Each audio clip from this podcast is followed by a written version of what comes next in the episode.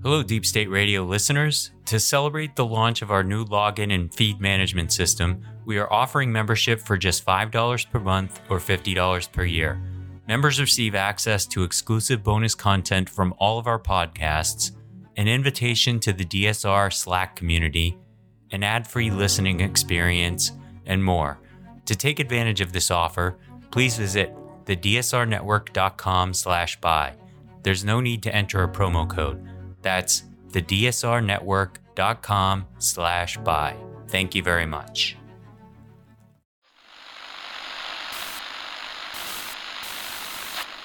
Nine, twelve, ten, twenty-eight, two, twenty-three. This is Deep State Radio, coming to you direct from our super-secret studio in the third sub-basement of the Ministry of Snark in Washington, D C, and from other undisclosed locations across America and around the world. Hello and welcome to the latest edition of the podcast. I'm your host, David Rothkoff, coming to you from not too far outside of New York City. We're joined today, because it's that time of our week, of course, by my co-host, Kavita Patel. She served in the Obama administration as Director of Policy for the Office of Intergovernmental Affairs and Public Engagement. She's a practicing physician. How are you doing today, Kavita? I will not give you my vital signs or my rhinorrhea status like the president's doctor did, but I'm doing really well. Thank you. Excellent. We are also joined by our friend E J. Dionne. E J is a senior fellow at the Brookings Institution, a syndicated columnist for the Washington Post, and university professor in Foundations of Democracy and Culture, Georgetown University. Hey, E J, how are you? Thanks for going through all those titles, and a blessing to be with your next guest, who always teaches me stuff. Well, that next guest is Norm Eisen. Norm is Senior Fellow in Governance Studies at the Brookings Institution, previously served as Special Counsel of the House Judiciary Committee from twenty nineteen to twenty twenty, including for the impeachment and trial of President Trump. Hi, Norm. How are you? David, so nice to be with you and Kavita and my Brookings colleague and beloved friend, E J. E J is part of, like, you know, the greatest generation. There's a greatest generation at Brookings, too. E J, Tom True. Mann, and a bunch of others who mentor me. I think he's saying I'm getting old, but I'll take that as a very kind word. Anything that associates with, with my friend Tom is great. Um, well, I, I I I agree. I think it was it it you you guys are the stars still. Well, let me you know the the the the topic is pretty straightforward. Last night we had the eighth, I think, uh, session of the House January sixth Committee. Once again, it was a tightly produced television show. It had all sorts of uh, interesting revelations. It told the story of the afternoon of January sixth and the response of the then president, Donald Trump, and those around him to the events that were happening on Capitol Hill. We're now at a hiatus in the production of these uh, remarkable made-for-television specials from the House. Let's get everybody's take on where we are now, starting with you, E J. Well, I think these hearings have been remarkably successful in a number of respects. First of all, having two military veterans, Congresswoman Luria and Congressman Kinzinger, and a Republican and a Democrat, was incredibly effective, since uh, Trump's uh, failure to do his duty was part of the central theme last night. But I also think they have been very effective in keeping Benny Thompson's promise, the chairman's promise from the beginning, to say that they would show that this was a concerted effort from beginning to end to undermine our elections. And I think it's very clear after yesterday that this wasn't, and a lot of people have said this, that this wasn't just that Trump did nothing about the attack on the Capitol. He was very clearly very happy to see it. And I think the way they focused on that tweet about Mike Pence, here's a crowd that might be in the process of hurting or maybe even killing Mike Pence, and he doesn't try to pull them back. He eggs them on, and he clearly only gave up and told the crowd in a really begrudging way to go home after it was very clear that his effort to stop the count of the electoral votes through this crowd, by courtesy of this crowd, would fail. One other point I would underscore is I actually think this is having a quiet but measurable effect on Republicans and independents. You're seeing a lot of Republicans quietly turn to other candidates rather than Trump in some of the polls. Now, Ron DeSantis is not my idea of a great alternative to Donald Trump, but the fact that he and others are now sort of in the running with him tells you that I think Republicans are just sick and tired of Trump. They're sick and tired of uh, somebody who only talks about the twenty twenty election. And they know the evidence that the committee is producing is evidence that would, at the very least, hurt Trump. And I think lastly, by moving, uh, having more hearings in the fall, I think this committee will put democracy into play in the fall elections. And I think that's a really good thing. If you look at the recent polls of the Republicans, Trump is about half. But that means that about half of Republicans want somebody other than Trump at this point, which is a is is is, is quite a change. Norm, there was this kind of underlying narrative, you know, that the president sat and watched while the Capitol was under siege. I came away last night with a, a different view somewhat that, you know, the president, to say he was sitting and watching is like saying that an arsonist sits and watched the house he burnt down, uh, burned down. And meanwhile, he was pouring gasoline on the flames and keeping away the fire department. What was your take, Norm? I think that's right, David. That's one of my five big takeaways, which overlap with E J's. It really wasn't a question of inaction. It was of his actions during the one hundred forty-seven minutes, that two twenty-four tweet, when we know Trump knew the crowd was armed, he wanted to walk with them. He agreed with their ire. We know that from Cassidy Hutchinson. And then he puts that tweet out there. And in the Thursday, the eighth hearing, we saw the result when they did that very good mosaic of the video of the vice mm-hmm. president and his team and the audio for the first time. They feared for their lives. They were calling their families to say goodbye. That's the president's action, his murderous intent. And of course, that tweet was read to the crowd on a bullhorn. He took an oath. And his dereliction for the one hundred forty-seven minutes, when everybody else in the building was begging him to act, when Pence was acting, what a contrast. And as E J says, not just the military veterans who served our country that risked their life. That was Kins- Kinzinger and Luria's oath by comparison to Trump's dereliction, but also Pottinger, who was a veteran, and his sense of duty and that of Sarah Matthews, they immediately resigned after that tweet. So it's not just inaction, it's action. My other big takeaways, the outtakes were very powerful in filling in a missing yes. element of the criminal case, intent. And I there's uh, the hearings are important because the committee is going to make, as E J says, put this issue in a nonpartisan way on the ballot, twenty twenty-two as a referendum, not just on abortion, not just on guns, but on democracy, a three-legged stool. And then the obstruction that is emerging, you know, these Secret Service cronies of Trump, they anonymously apparently smeared Cassidy Hutchinson as part of Trump's witness intimidation scheme. Now we learn they failed to preserve relevant, possibly relevant documents, and they need their own criminal defense lawyers. Wow.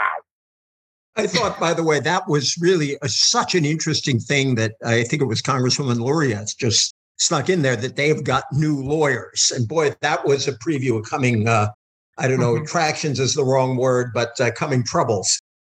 E J, you and I have been around D C for a while between us. You know, the Watergate saying, it's not the crime, it's the cover-up. Yeah. And they are now, in the case of Trump, it's the crime and the cover-up, but they are now onto what looks like a very serious obstruction of justice scheme with intimidating witnesses, destroying documents. And that's a living narrative that drives this. They've been so skillful in how they, even how they did this. They put one piece out in the hearing, then they put the members out in the press to keep the story rolling, to explain who it was and, and that they'd gotten these defense lawyers. So very skillful presentation by the committee continues. Yeah, and by the way, in the uh, in the cover-up side of this thing, we also learned without much drama around it, but I thought it was striking that the president's schedule was blank for this period of time. The president's call log is blank for this period of time, and that obviously means it, no photographs. Obviously, everything was was was uh, wiped or intentionally left blank. Kavita, before you ask them questions, what was your reaction? Yeah, I'll give quickly. I'll, can I be honest? I was waiting for some, there were definitely moments, the, the call logs, kind of the gap in time. Nothing about Trump sitting in the Oval Dining, whining with his whatever Diet Coke with Fox on the monitor shocked me whatsoever. It's exactly where I pictured him, to be honest. So I, I guess that part of it did not shock me. And in fact, I actually thought that Cassidy Hutchinson's testimony was just at least the kind of peek into, you know, kind of the pulling back of like the wizard and, and uh, so to speak. And last night was a little bit of a denouement in some, in some aspects. The second thing that uh, I it just occurred to me, and I'm just going to give you what I think was the, uh, like more of the people that have worked inside the White House takes. We knew Ivanka had this incredibly outsized influence on him, but you know, when you thought about like the content of the video, just whether he would actually say peace and all of these things, it is incredible how much of an influence Ivanka had and to what lengths she went to both protect him and then to, you know, have influence, successfully have influence over him with the First Lady. Not that I expected her, but the First Lady nowhere to be spoken. And then finally, the the thing that I, I will say that I did not like, I, I know Matt Pottinger, incredibly smart and talented individual. It, it felt last night like it was much more of a grand jury presentation. And I know that there is obviously the theatrics to that. I don't know whether that helps. I don't know if like because of the primetime nature of it and hopefully, you know, millions of Americans who would otherwise not have tuned in watching it, if they kind of appreciated like that theatrics or not. Let me just interject there before your question. Yeah. And, you know, I, people will be unhappy with me for saying so, but Matt Pottinger was irritating. He obviously loved being there on the microphone. He went on at great length. He bloviated, and he did. That's, that's and, Matt. and uh, you know, it was perfectly fine. You know, he did the right thing at the right moment, but he also tried to, you know, put in an ad for their foreign policy, which, you know, I'm happy to have a discussion about, you know, whether what he said was true or not. He also said it was a close election. It wasn't a close election. Right, he brought up right. Richard Nixon as the example. It was a lousy example. You know, there were some witnesses there that I thought were very compelling over the past eight of these things. He wasn't one of them. Could I take issue with that on the following grounds, which is some of the stuff that probably bothered you about what he said bothered me because you and I are closer in our views than either of us is to Matt Pottinger. I felt that some of the very conservative and pro-Trump stuff he said actually added to the credibility of the case he was making on the central point. Validation. That, yeah, it's that there was no way you could say this guy. And Republicans. Right. There was no way you could say this guy is a rhino uh, or is disloyal to Trump or is disloyal to the Republican Party. So that to me, the very stuff that might have annoyed you or me, given our politics, might have added to his credibility as a witness. That's unquestionably true, although I have to say, you know, Liz Cheney and I agree on less probably than Matt Pottinger and I agree on. And I think Liz Cheney is a superstar of these hearings. She is yeah. so clear, so powerful, so effective. So anyway. So I you let that, me promote by the column I wrote a couple of days ago, which ran under the headline, Vote for Liz Cheney. Yeah. Ran, I never expected to write that. I ran, saw that. I thought that. It was so true. Anyway, Kavita, I, I interrupted your question. So my questions, I have so many. I'm going to keep them short, so because I know we've got to get through, but I can't help since we've got the three of you on task. So, all right, I have to know if you think anybody who watches Fox News actually saw any of this, just a curiosity. And then a little bit more substantive thing. Do you have any kind of insight? Is there enough new evidence for a prosecution? And if so, very hypothetically, what happens if Merrick Garland doesn't do any? Well, let's see this. What if one of you, maybe both of you, had a chance to kind of get a sense of Merrick Garland and kind of where where he is probably at right now, temperamentally, preparatory? We know he's working behind the scenes, the D O J is. What do you think is happening now? And how much of that, getting to E J, your point that this just keeps bringing up the issues of voting rights, there is a there is a window where this backfires. If we don't see any action, which is, by the way, what I think the overwhelming public believes, some days myself included, that all of this is going to happen and that President Trump will suffer no consequences. Put aside state action for a, a moment. That's very dispiriting. And a lot of that blame could end up on Merrick Garland. Well, don't I'll do a tight answer to that, and then I'll I'll pass to others. On Fox News, I think these hearings have become a cultural phenomenon, and they they're having a ripple effect. And so mm-hmm. people people no longer get their, even Fox News people no longer just mm-hmm. get their information from Fox News. And you're seeing it in the polling numbers, which have really shown dramatic movement, including among independents. And twenty percent of Republicans now think Trump should be prosecuted. On the question of whether Merrick Garland will do that, I don't think you should put aside state action, Kavita, because I think the uh, prosecutor in Fulton County, Georgia, the Atlanta D A, Fani Willis, E J knows this because I've been talking about it for over a year. I wrote a big Brookings report about it like, approximately a year ago. That's where the rubber is going to meet the road on accountability first. And if she charges civil RICO, a specialty mm-hmm. of hers, that has up to twenty year jail time penalties. And I think this is this scheme is worthy of serious prosecution mm-hmm. okay. and jail time. As for Merrick, finally, I've known him for more than thirty years. We met when we were both young lawyers in D C, and I take him at face value that he'll follow the evidence where it leads. He, you'll notice he's not promising to follow the evidence fast. He's letting the D O J yeah. process run its usual yeah. course. But I think there's now powerful evidence. So I believe there will be charges, whether it reaches to Trump, we'll see. But that's okay, because we have Fani Willis. My only question to finish is, why don't we have seven Fani Willises? Because there were six other jurisdictions where this highly unkosher, phony elector scheme transpired, personally directed by Trump, according to the committee. We need more D As to follow the example of Fani. She has, as you have said, Norm, the great advantage of having a tape of Trump saying, find me eleven thousand plus votes that don't exist, which obviously makes her case, I think, easier to make than perhaps some of the others, although I agree with you. Two quick points. On Fox News, my colleagues, uh, Robbie Jones of P R I and Bill Galston and I have done work over the years. There's a really sharp distinction between Fox News Republicans, that is, Republicans who uh, trust Fox News more than anything else, and other kinds of Republicans. Uh, the Fox News Republicans will be the last people to leave Trump.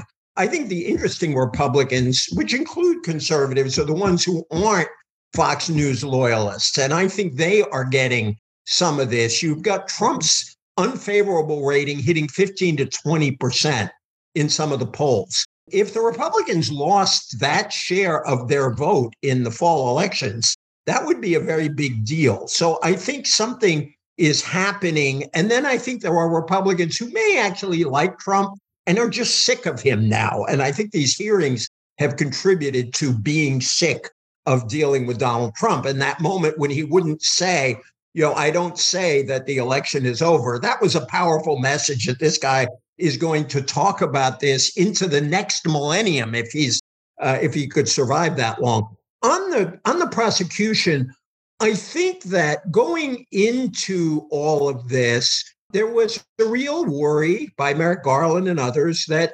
prosecuting the guy you beat in the previous election makes a lot, creates a lot of problems, makes us look like an authoritarian mm-hmm. country. I think these hearings have shifted the assumption because they have made a case that not prosecuting Trump would be a dereliction. And, you know, I've said before, I've known Merrick since college, so I have enormous affection and respect for Merrick. And I think in the end that this committee actually made his life easier and also will make a prosecution look less, in quotes, political, because everybody's looked at the evidence. And instead of asking the question, why did you go after Trump? The question now on people's minds is, why won't you go after Trump? And I think he's got integrity, and I think he'll follow the evidence. We're going to come back in September. What do they have to do? Nobody wants to see them do. What do they have to do starting with the September round of this, E J, for this process to be successful? I mean, my core belief is this process has already been successful if they can find more evidence that Trump really was trying to get that crowd to do what that crowd did on one six. That would matter if they find more evidence of, you know, essentially find more evidence of what they've proven. But I think the other thing is they're, I think they're going to spend August figuring out what the heck happened in the Secret Service. I think that yeah. is one of those scandals that really has legs. I, the it's it's just so hard to understand how they let all of those messages get wiped innocently. And so I think we're going to hear more about what's wrong in the Secret Service. And I think there'll be a lot of reporting on that in the interim. Kavita and I, of course, have worked in the White House. I never heard of someone like Tony, Tony Ornato, a, a Secret Service agent, crossing over at Kavita. He took the Jim Messina job. I mean, that's one of the most political jobs in the I entire know. building. I and know. the the Secret Service agents were reportedly inappropriately co-opted by Trump, as is his want.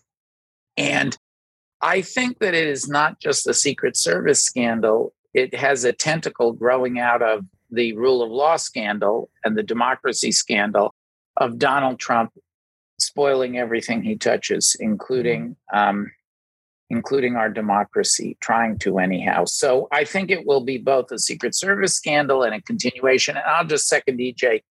What they have to do now is look at the evidence they have, ask themselves, what haven't we done? What they've done so well is focus on the substance and use the summer to keep digging. I know they're tired. I know they need a break. Keep going. Come back with more fresh material. That's what's powered these hearings. New witnesses, new documents, new evidence that has proven, in my view, eighteen U S C three seventy-one, conspiracy to defraud the United States, and eighteen U S C fifteen twelve, obstruction of an official proceeding in Congress. That federal judge in California said they were likely. Now we know the needle has moved towards proof beyond a reasonable doubt. Keep going. But that'll depend on the investigation that they do this summer.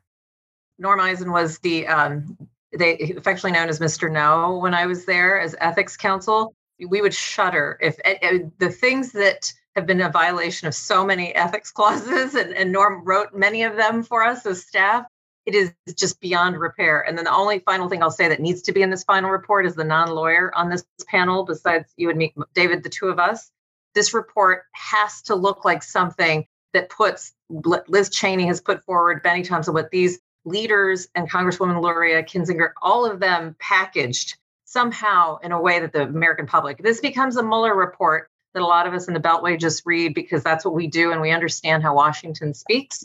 And they don't carry over some of that like Hollywood theatrics into the report. It's going to have, unfortunately, a dull effect compared to all of what's been happening successfully from these hearings. They should le- release a graphic novel to go along. No, I'm serious. Report. Norm, it's, I, it's I've thought about this. I, I pinged a friend of mine who's working on the committee staff, and I said, whoever is helping you, however this is being done, that needs to be taken into the report. You know, they're already, not- I have to say, I think they're already a step ahead of you there because this has been a television series and yeah. it has, you know, it has done its work via video being shared over social media. And yeah. and the, if if we could have Josh Hawley here as a guest to discuss what they did to him was that amazing? Him. that would, That would that would illustrate the point. I well, just look. want to say Norm is the sunniest Mister No I have ever met uh, I, I, in I my life. I can't tell you like how many times we were like, oh God, Norm sent an email. Did I do something wrong? Did I post something? A spoonful on of sugar makes the medicine go down. Well, you know, if it, if, if, you know, having just gone through an administration and where ethics mattered not at all, it's great to think of how it works properly as it That's did my with, point. You, I, I, with you, Norm. In any event, thank you, E J. Thank you, Norm. Kavita, stand by because we'll be back. For all of you who are listening, the general public, we're glad that you joined us. And if you want to listen to the rest of the podcasts and every week, you know, then the way to do it is to be a member and go to the D S R network dot com and click on membership. And pay, I, I think it's up to, you know, fully five dollars a month. It's the cost price of a cup of coffee or something. So a small price to pay for great conversations like this. And obviously this one's going to continue, and we really look forward to having you guys back. For now, thank you. Uh, thanks very much.